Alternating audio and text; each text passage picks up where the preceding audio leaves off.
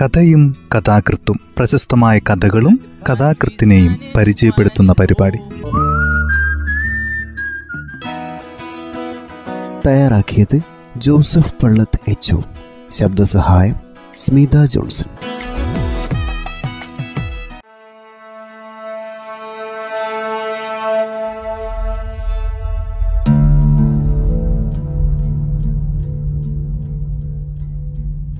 കഥയും കഥാകൃത്തും എന്ന ഈ പരിപാടിയിൽ ഇന്ന് ടി പത്മനാഭന്റെ ശബദാഹം എന്ന ചെറുകഥയാണ് പരിചയപ്പെടുത്തുന്നത്.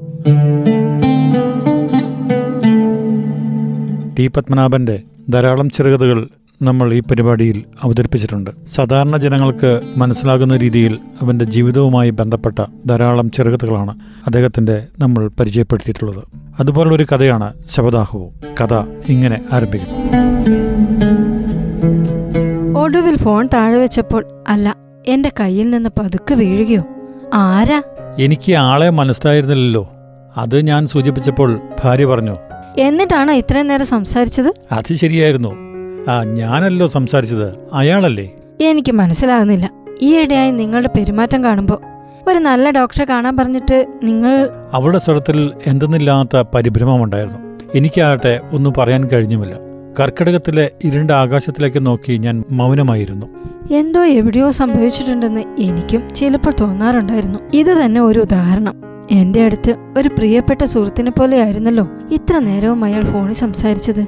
എനിക്കാണെങ്കിൽ അയാൾ ആരാണെന്ന് തീരെ മനസ്സിലായതുമില്ല. അയാൾ അയാളുടെ പേരും വിവരങ്ങളും ഒക്കെ വിസ്തരിച്ച് പറഞ്ഞുവെങ്കിലും എന്റെ ഏറ്റവും അടുത്ത കൂട്ടുകാർ അങ്ങനെ ചിലർ പണ്ട് എനിക്കുണ്ടായിരുന്നല്ലോ. വിളിക്കുന്നത് പോലെയാണ് അയാൾ എന്നെ സംബോധന ചെയ്തത്. ഞാൻ മൂന്ന് കൊല്ലങ്ങൾക്ക് മുമ്പേ ജോലിയിൽ നിന്ന് റിട്ടയർ ചെയ്ത് ടൗണിൽ നിന്നൊക്കെ അകന്ന് ഇവിടെ ആർക്കും എളുപ്പത്തിൽ എത്തിച്ചേരാൻ കഴിയാത്ത ഈ മൂലയിൽ ഒരു വീട് വെച്ച് താമസിക്കാൻ തുടങ്ങിയത്.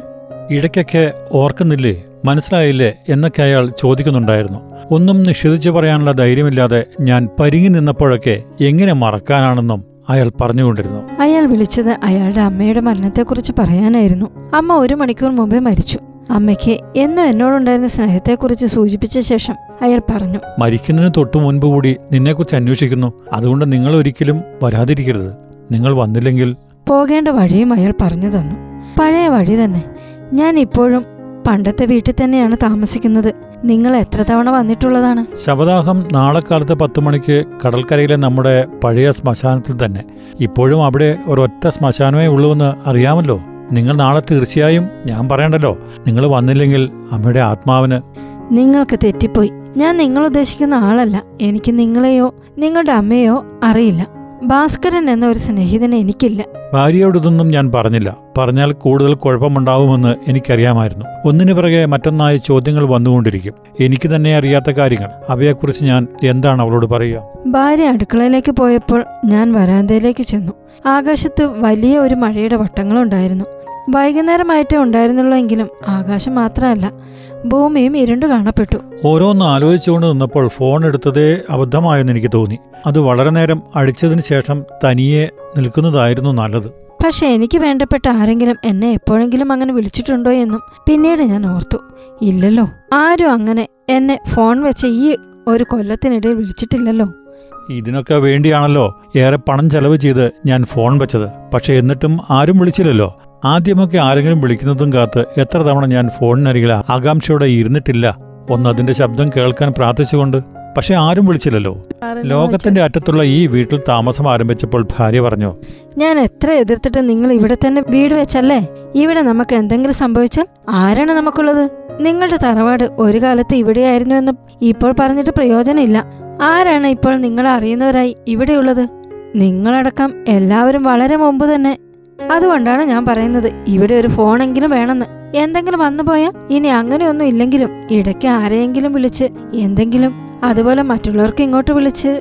നിങ്ങൾക്ക് ജോലി ഉണ്ടായിരുന്നപ്പോൾ ആരുമായും ബന്ധപ്പെടാതെ കഴിച്ചുകൂട്ടി പക്ഷെ കാണാതെ ഇരിക്കാനോ അത്യാവശ്യം എന്തെങ്കിലും സംസാരിക്കാതിരിക്കാനോ കഴിയുമായിരുന്നില്ല. അത് ജോലി നിമിത്തമായിരുന്നതാനും എല്ലാം കേട്ടു നിന്നതിന് ശേഷം ഫോണിന്റെ ആവശ്യമല്ല എന്ന് തന്നെ ഞാൻ പറഞ്ഞു. പണം ചെലവാക്കുന്നത് കൊണ്ടായിരുന്നില്ല പണത്തിന് അത്ര ബുദ്ധിമുട്ട് ഉണ്ടായിരുന്നതുമില്ലല്ലോ. എന്നിട്ട് ഒടുവിൽ ഫോൺ വെച്ചപ്പം ഭാര്യ ചോദിച്ചു ഇപ്പോഴെന്തിനാണ് ഫോൺ? ഇവിടെ താമസിക്കാൻ തുടങ്ങിയപ്പോൾ തന്നെ ഞാൻ പറഞ്ഞതല്ലേ? അന്നൊക്കെ വേണ്ട അതിന്റെ ആവശ്യമൊന്നുമില്ല എന്ന് പറഞ്ഞിട്ട്? ഞാൻ ഭാര്യയോട് അതും പറഞ്ഞ് ഒഴിഞ്ഞു മാറി. എനിക്ക് ഭയമുണ്ട്. ആരെയും കാണാതെ ആരോടും ഒന്നും സംസാരിക്കാൻ കഴിയാതെ ഏതോ വലിയൊരു തെറ്റിന് ജീവകാലം മുഴുവൻ ഒറ്റയ്ക്ക് കഴിയാൻ വിധിക്കപ്പെട്ട ഒരു തടവുകാരനാണ് ഞാനെന്ന് ഈയിടെയായി ചിലപ്പോഴെങ്കിലും ഇല്ല. അങ്ങനെയൊന്നും ഞാൻ ഭാര്യയോട് പറഞ്ഞില്ല. പക്ഷെ എത്ര ചികഞ്ഞ് ആലോചിച്ചിട്ടും എവിടെയാണ് തകരാറ് പറ്റിയതെന്ന് മനസ്സിലായതുമില്ല. ഭാസ്കറിന്റെ രൂപം എന്റെ മനസ്സിൽ അഴുക്കെല്ലാം മാറ്റിയ ഒരു കണ്ണാടിയിൽ വ്യക്തമാകുന്നത് പോലെ പ്രത്യക്ഷപ്പെടാനും തുടങ്ങി. വെളുത്ത് തടിച്ച് കുറുതായി വട്ടമുഖത്തോടു കൂടിയ ധാരാളം മുടിയുള്ള ഭാസ്കരന്റെ വീട്ടിലേക്ക് ഒടുവിൽ പോകാൻ തന്നെ തീരുമാനിച്ചു. ഞാനന്ന് നിരത്ത് വരെ പോയി വരുന്നു. ഭാര്യ എന്റെ നേരെ സംശയത്തോടെ നോക്കി. ഞാൻ പറയാതെ തന്നെ എന്റെ മനസ്സിലുള്ളതൊക്കെ അവൾക്ക് മനസ്സിലായിട്ടുണ്ടെന്ന് എനിക്ക് തോന്നി. ഈ സന്ധ്യക്ക് എന്തിനാണ്? സന്ധ്യ ആയിട്ടില്ലല്ലോ ആറുമണിയാകാൻ ഇനിയും. സന്ധ്യ ആയിട്ടില്ല അത്രേ നിങ്ങൾ പുറത്തേക്ക് നോക്കിയാട്ടെ. എന്തെങ്കിലും കാണാൻ കഴിയുന്നുണ്ടോ ഇരുട്ടുകൊണ്ട്? ഒന്നും പറയാതെ നിന്നു. സാധാരണ എന്താവശ്യം വന്നാലും വീട്ടിൽ നിന്ന് പുറത്തിറങ്ങാത്ത നിങ്ങൾ ഈ കർക്കിടക സന്ധ്യയ്ക്ക് എനിക്ക് മനസ്സിലാകുന്നില്ല.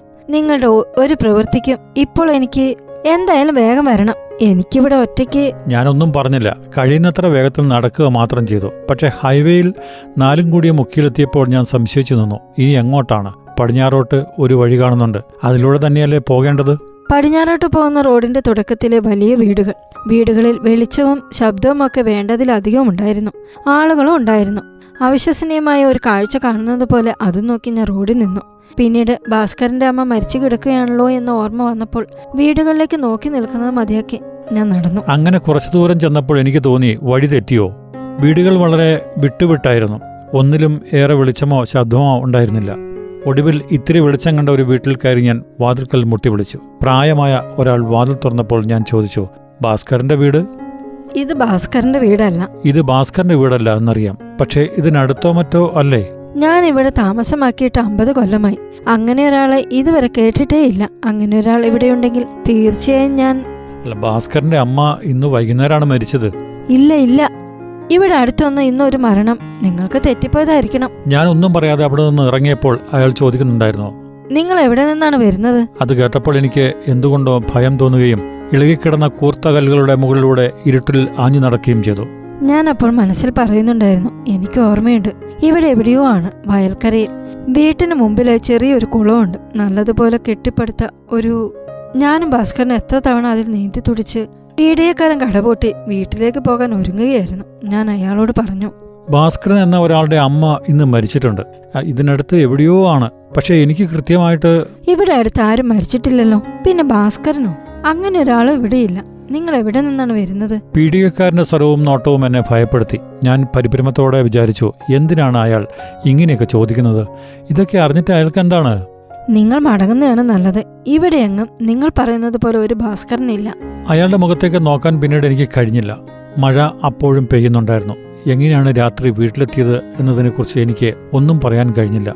വീട്ടിലെത്തിയപ്പോൾ തീർച്ചയായും രാത്രി ഏറെ ആയിട്ടുണ്ടാകും. എങ്കിലും ഭാര്യ വിളക്കിണയ്ക്കാതെ കാത്തു നിൽക്കുന്നുണ്ടായിരുന്നു. മഴയിൽ കുളിച്ചു വരുന്ന എന്നെ കണ്ടപ്പോൾ ആദ്യം അവൾക്കൊന്നും പറയാൻ കഴിഞ്ഞില്ല. ഇതെന്താ? എവിടെയായിരുന്നു ഇതുവരെ? വെറുതെ നടക്കാൻ പോയതായിരുന്നു. അപ്പൊ മഴ പെയ്തു. നടക്കാൻ പോവുകയോ? കർക്കിടകത്തിലെ ഈ രാത്രി? ഇപ്പൊ സമയം എത്രയായിന്ന് അറിയാമോ? ഞാൻ പോലീസിനെ വിളിച്ച് പറയണോ എന്ന് ആലോചിക്കുകയായിരുന്നു. ഇത്തിരി കൂടി കഴിഞ്ഞിരുന്നെങ്കിൽ തോർത്ത് തല തോർത്ത് വെറുതെ പനി പിടിപ്പിച്ച്. ഞാൻ തല തോർത്തുന്നതിനിടയിൽ അവൾ പറഞ്ഞുകൊണ്ടിരുന്നു. ഒരു നടക്കാൻ പോക്ക്. അതും രാത്രി പെരുമഴയത്ത് ഒരു ടോർച്ച് പോലും ഇല്ലാതെ കുടയും ഇല്ലാതെ. പിന്നെ ഇവിടെ വന്നിട്ട് കുറച്ചായല്ലോ? ഇതുവരെ ഇത് കണ്ടില്ലല്ലോ. ഞാൻ എത്ര തവണ നിർബന്ധിച്ചിട്ടും നിങ്ങൾ പുറത്തിറങ്ങിയിട്ടുണ്ടോ? ഇവിടെ അടുത്തുള്ള വീടുകളിൽ പോലും നമ്മളെ കാണാൻ വരുന്നവരുടെ വീടുകളിൽ പോലും എന്നിട്ടിപ്പോൾ എനിക്ക് മനസ്സിലാകുന്നതേയില്ല എല്ലാം കേട്ടതെന്നല്ലാതെ ഞാൻ ഒന്നും പറഞ്ഞില്ല. രാത്രി കിടന്നതിന് ശേഷവും ഭാര്യ പറയുന്നുണ്ടായിരുന്നു. ചിലപ്പോൾ എന്നോടും ചിലപ്പോൾ തന്നോട് തന്നെയും. പക്ഷെ ഒന്നിനും ഉത്തരം പറയാതെ ഞാൻ കിടന്നു. അപ്പോഴും മനസ്സിൽ ഭാസ്കരനും മരിച്ചു കിടക്കുന്ന അമ്മയുമായിരുന്നു. അമ്മ വെളുത്ത തുണി കൊണ്ട് ശരീരം മുഴുവൻ മൂടി ചലനമില്ലാതെ കിടന്നു. രാവിലെ എഴുന്നേറ്റപ്പോൾ ശവദാഹത്തിന്റെ ചിന്തയായിരുന്നു മനസ്സിൽ. ആദ്യം പോകേണ്ട എന്ന് കരുതി. ഇന്നലെ രാത്രി മഴയത്ത് നടന്നതുപോലെ ഇന്നും പക്ഷേ സമയം നീങ്ങുന്തോറും പറഞ്ഞറിയിക്കാൻ കഴിയാത്ത ഉത്കണ്ഠയും ഭയവും എന്നെ ഗ്രസിക്കാൻ തുടങ്ങി.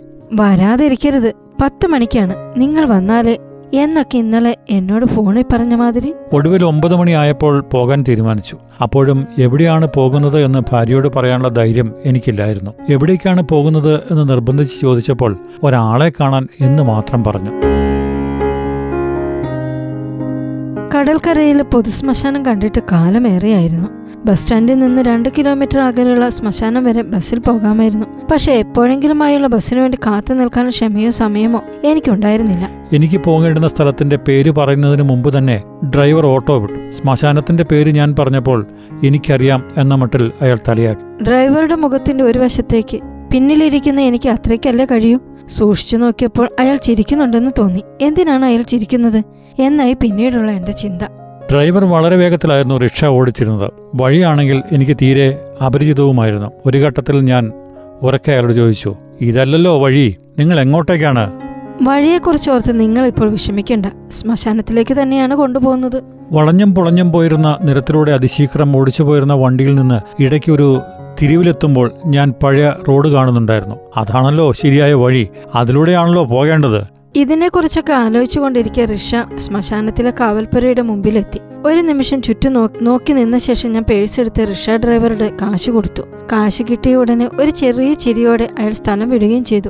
പിന്നീടാണ് ഓർത്തത് എത്രയാണ് കൊടുത്തതെന്ന് നോക്കിയില്ലല്ലോ. പക്ഷെ അതിലും അതിശയകരമായ ഒരു കാര്യം അയാളും നോക്കിയില്ല എന്നതായിരുന്നു. കിട്ടിയ തുക അങ്ങനെ തന്നെ കീശയിലിട്ട് ശ്മശാനം സൂക്ഷിപ്പുകാരൻ എന്റെ അടുത്തേക്ക് വന്നു. അയാളുടെ മുഖം കണ്ടപ്പോൾ പെട്ടെന്ന് ഞാൻ ഒരു നടുക്കത്തോടെ ഓർത്തു.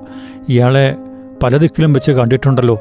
ഇവിടെ താമസമാക്കുന്നതിന് മുമ്പും ഇവിടെ ഇന്ന് പത്ത് മണിക്ക് ഭാസ്കരൻ എന്നൊരാളുടെ അമ്മയുടെ ശബദാഗത്തിന് ഏർപ്പാട് ചെയ്തിട്ടില്ലേ? അവരാരെങ്കിലും? ഭാസ്കരനോ? അയാളുടെ അമ്മയുടെ ശബദാഹമോ ഇല്ലല്ലോ. അങ്ങനെയൊന്നും ഇല്ലല്ലോ. പക്ഷേ ഇന്നലെ വൈകുന്നേരം എന്നോട് അയാൾ ചിരിക്കാൻ തുടങ്ങി. എന്നിട്ട് എന്നെ സാന്ത്വനിപ്പിക്കാൻ എന്നോണം പറഞ്ഞു. ഇല്ല വരൂ. എവിടേക്കാണ് എന്നെ വിളിക്കുന്നതെന്ന് ഓർത്തപ്പോൾ ഭയം തോന്നി. അപ്പോൾ മനസ്സിൽ ഭാസ്കരനും അയാളുടെ അമ്മയും ഉണ്ടായിരുന്നില്ല. ഞാനും അയാളും മാത്രമായിരുന്നു. ശ്മശാനം തീർത്തും വിജനമായിരുന്നു. കാവൽപ്പുരയുടെ അരികിലായി ഒരു ചിത ഒരുക്കി വെച്ചിട്ടുണ്ടായിരുന്നു. ചാൽ കീറി വിറകും ചിരട്ടയും അട്ടിവെച്ച് മഴവെള്ളം വീഴാതിരിക്കാൻ പൊളിത്തീൻ ഷീറ്റ് കൊണ്ട് മൂടി. ചിതയിലേക്ക് നോക്കി നിന്നപ്പോൾ എന്റെ മനസ്സിൽ സംശയവും പരിഭ്രമവും ഒക്കെ അകന്നുപോയി. ശ്മശാന സൂക്ഷിപ്പുകാരൻ അപ്പോൾ പതുക്കെ ഒരു മന്ത്രം ഉരുവിടുന്നത് പോലെ പറയുന്നുണ്ടായിരുന്നു. ഇല്ല ഭയപ്പെടാനൊന്നുമില്ല. എല്ലാം വേഗത്തിൽ കഴിയും. വേണമെങ്കിൽ ഇതൊക്കെ ഒരു സ്വപ്നമാണെന്ന് കരുതി അയാൾ എന്നെ സഹായിക്കുകയാണെന്ന് എനിക്ക് അപ്പോൾ മനസ്സിലായി. കഥ ഇവിടെ അവസാനിക്കുന്നു. മനുഷ്യ മനസ്സിന്റെ മതിഭ്രമങ്ങളെ അതുപോലെ ചിത്രീകരിച്ചിട്ടുള്ള ഒരു ചെറുകഥയാണ് ടി പത്മനാഭന്റെ ഈ കഥ. വളരെ മനോഹരമായി തന്നെയാണ് അദ്ദേഹം ഈ കഥ ആവിഷ്കരിച്ചിരിക്കുന്നത്.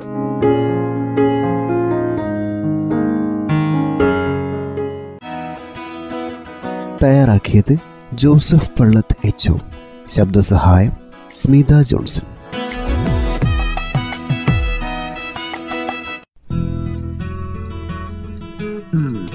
കഥയും കഥാകൃത്തും പ്രശസ്തമായ കഥകളും കഥാകൃത്തിനെയും പരിചയപ്പെടുത്തുന്ന പരിപാടി.